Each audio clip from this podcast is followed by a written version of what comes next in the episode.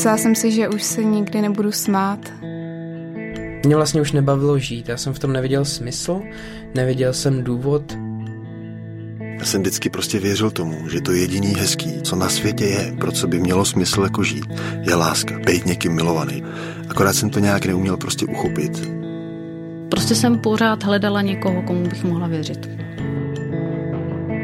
Můj pohled se změnil, když jsem se dokázal radovat z každého dne. I teď, když o tom mluvím, tak se mám trošku husí kůži. Jediný, co vím, že Bůh je tady, Bůh je se mnou, Bůh mě nikdy neopustí. Stopy. Svědectví o božím jednání. Vítejte u dalšího dílu pořadu Stopy z produkce Rádia 7. Od mikrofonu vás zdraví Karolína Vološinová a zve k poslechu příběhu, kterak se z vlka stal beránek. Ale nebojte, nejedná se o poučnou bajku, ale o životní proměnu, kterou dokáže vypůsobit Kristus. Hovoří Ondřej Kameník. Ptá se Marek Prosner. No tak začalo to tím, že jsem začal chodit na gymnázium v Bílovci, to bylo matematický gymnázium výběrový a bydleli jsme tam na intru a se spolužákama jsme začali, to bylo 87. 88. myslím, tak jsme začali dělat úplně všechno, co se nesmělo. To znamená, že jsme začali i dělat nějaký okultismus a vyvolávat duchy a zkoušet virgule a tak. A tomu jsme si četli Bibli, protože to taky bylo zakázané a taky se to nemělo dělat. A nějak jsme hledali nějaký ty duchovní hlubiny a nevím co všechno a docela jsme se do toho okultismu zamotali potom.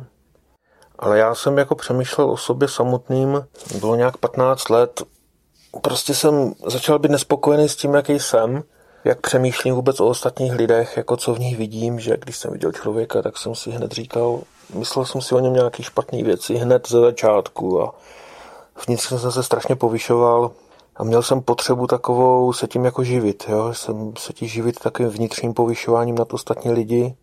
A potom, když jsem o tom přemýšlel, tak mě to strašně jako vystrašilo. Já jsem si říkal, tak když mi teď 15, což vlastně ještě není žádný věk vůbec, tak eh, jak to bude dál, až bude 40 a 50 a 60, jak tak dopadnu.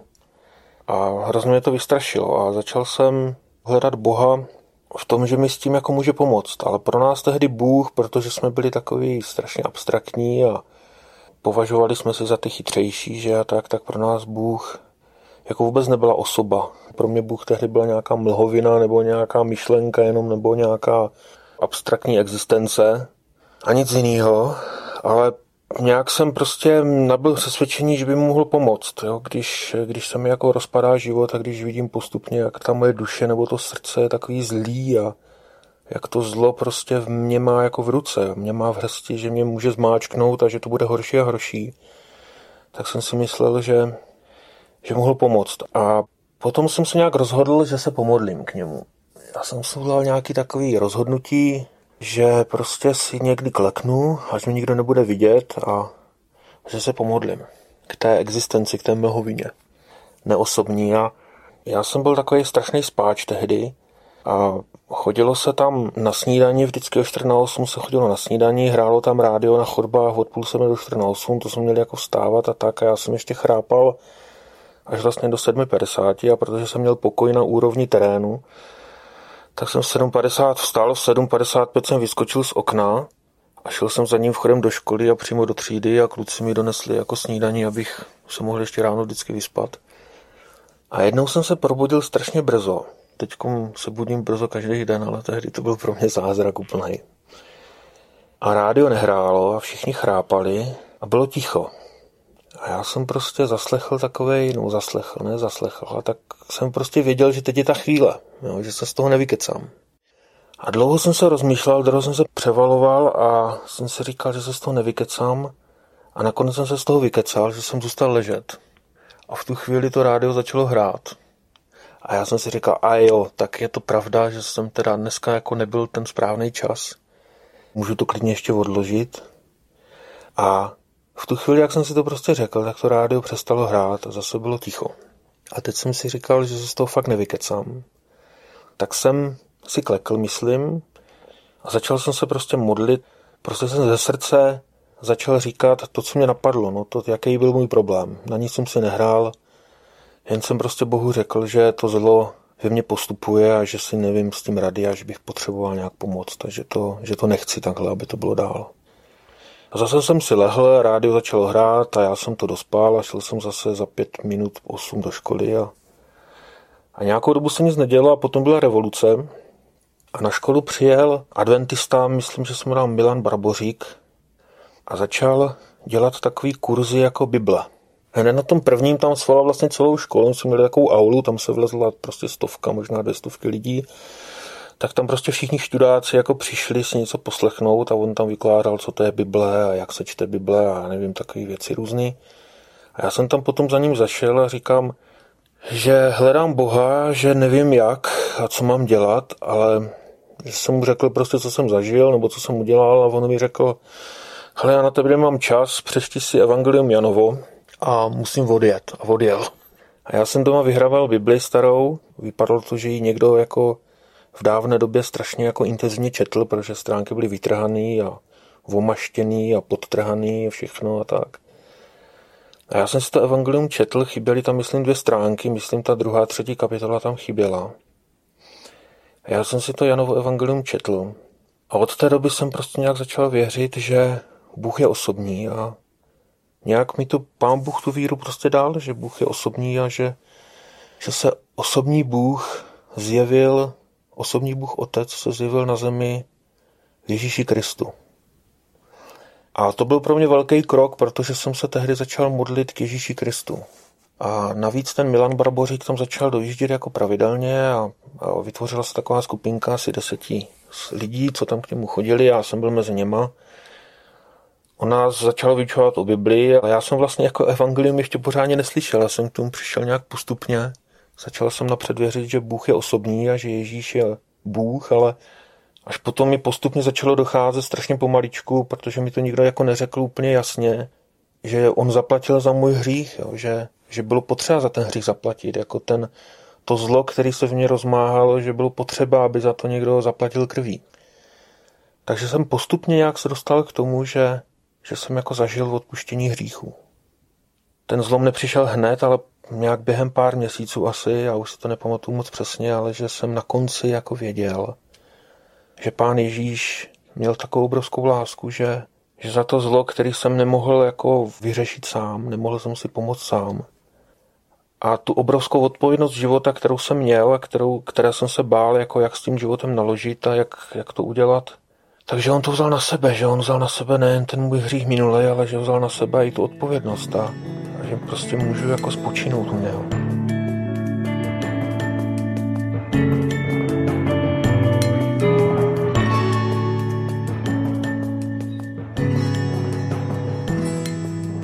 Co se změnilo po tom, co si uvěřil? Co bylo jinak oproti tomu předchozímu životu? Bylo něco zjevně jinak nebo jenom uvnitř? Tak eh, subjektivně se toho změnilo strašně moc. Já jsem navázal jako vztah s Bohem, když se to tak špatně povídá, nebo nedá se to popsat. Ale Bůh ke mně prostě mluvil a já jsem s pánem Ježíšem začal žít, jo? že jsem věděl, že on je vedle mě, že mě miluje a že mě tahá z různých věcí postupně. A měl jsem pár takových osobních zjevení, že jsem cítil, jako jak, jak vedle mě je a že ke mně mluví úplně konkrétně. Když jsem ho neviděl, nešáhnul jsem si, ale věděl jsem, že on promluvil. A úplně to změnilo můj život. Já jsem se bál o můj život, já jsem měl, já jsem měl strach z budoucnosti, já jsem měl strach z toho, jak navážu vztah s budoucí manželkou, ale to prostě se změnilo jeho slovem, že si vedle mě sedl někdy a úplně v nějakých neočekávaných situacích ke mně promluvil. Ale to je to subje, to se dá furt jako nabourat, to je to subje. A to oboje já jsem třeba na tom gymnáziu byl jeden z nejhorších studentů tam. Oni mě chtěli vyhodit po prvním ročníku, že těsně jak jsem se obrátil, tak mě chtěli vyhodit, už ke mně třídní přišel a protože to byla výběrová škola, tak říkal, hele pane Kameníku, vy tady nemáte co dělat, neučíte se a jsou tady jako jiní, kteří by sem chtěli chodit a tak a můžete chodit na gymnázium v Jeseníku a tam budete hvězda, ale tady, tady mezi náma jako nemáte co dělat, tak mi to nějak jako řekl, abych se rozmyslel. A já jsem se potom druháku, jak jsem se obrátil, tak jsem se stal jako nejlepším studentem školy. A strašně se mě změnil prospěch a strašně mě začali mít jako všichni rádi, jako učitelé. Ale možná to bylo kvůli tomu, že jsem je strašně trápil v tom prváku a že byli rádi, že už je netrápím. No. Tak to je to jasný oboje, ale subjektivně se to změnilo strašně moc a dneska mám rodinu, mám šťastnou rodinu a jsou to věci, kterých jsem si třeba vůbec tehdy nedovedl představit, že bych toho mohl nějak dosáhnout, protože jsem jako věděl, že sám od sebe na to nemám, takže spousta věcí, o kterých jsem jako věděl, že na to nemám sám osobně, protože jsem byl plný různých strachů, obav, zranění. Tak to se změnilo v mém životě. Co třeba přátelé, rodina? Přeci jenom to nebylo úplně obvyklý, že, aby eh, se člověk tak jasně obrátil, jak to přijalo okolí, kromě toho, že jsi se stal teda nejlepším studentem a měli z tebe radost určitě, tak eh, víra v Boha, víra v Ježíše tě svým způsobem vylučovala. Bylo to nějak znát? Tak ze začátku jo, protože jsme, to bylo ještě období hned po tom komunismu, kdy se pořádně nevědělo, jestli jako ten převrat jako nastal doopravdy, nebo je to na chvilku a zase to převrátí zpátky, když se různí lidi báli, včetně vychovatelek na intru a měli takové tendence jako nás trošku hlídat, jestli nechodíme někam a jestli se nemodlíme moc a tak. To nebylo žádné pronásledování, to byly spíš takové problémy jako a rodiče s tím nesouhlasili, no, že jsem musel svoji víru jako tajit nějakou dobu. A rodiče s tím nesouhlasili, aby někam chodil do sboru. A, ale potom jim přišlo docela brzo, jako, že s tím asi nic nedělali, že jsem se prostě rozhodl a začali to respektovat, i když jako neuvěřili. Já vím, že hodně cestuješ, že máš náročný zaměstnání. Jak se ti daří žít s Bohem při takovým náročným zaměstnání a při tom cestování myslíš, že to je jako spíš ku prospěchu, že máš čas na to třeba si přečíst boží slovo a, a modlit se, nebo je to stresující a vlastně člověk těžko žije ten duchovní život. No, tak upřímně řečeno, cestování je stresující. Ty časové zóny různé a různé jednou z minus 20 do 35 stupňů a je to jako zátěž, jo? je to prostě fyzická zátěž a při fyzické zátěži člověk jako přirozeně tíhne k tomu, že se vyspí nebo spí málo, potom je unavený takže je to jako stresující, jo, ale já prostě Pána Boha hledám v tom, co mám jako dělat a myslím si, že to mám dělat dál.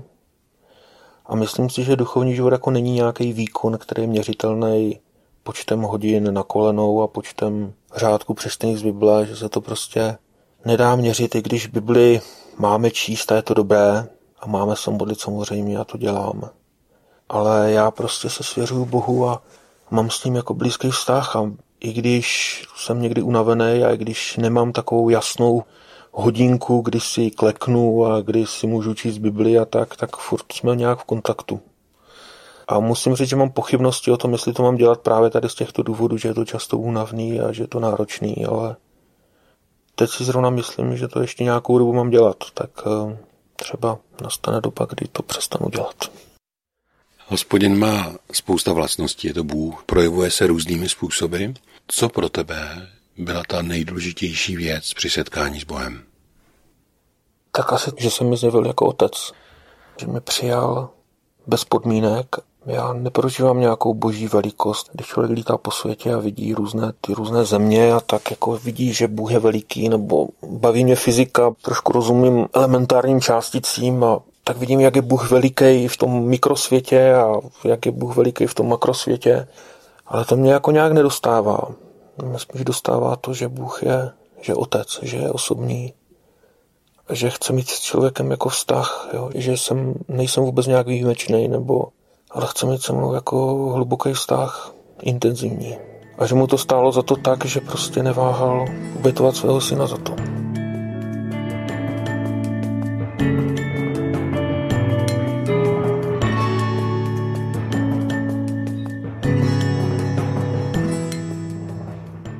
Díky, že jste byli s námi. Loučí se Marek Prosner a Karolína Vološinová. Budu se těšit u dalšího vydání dílu Relace stopy.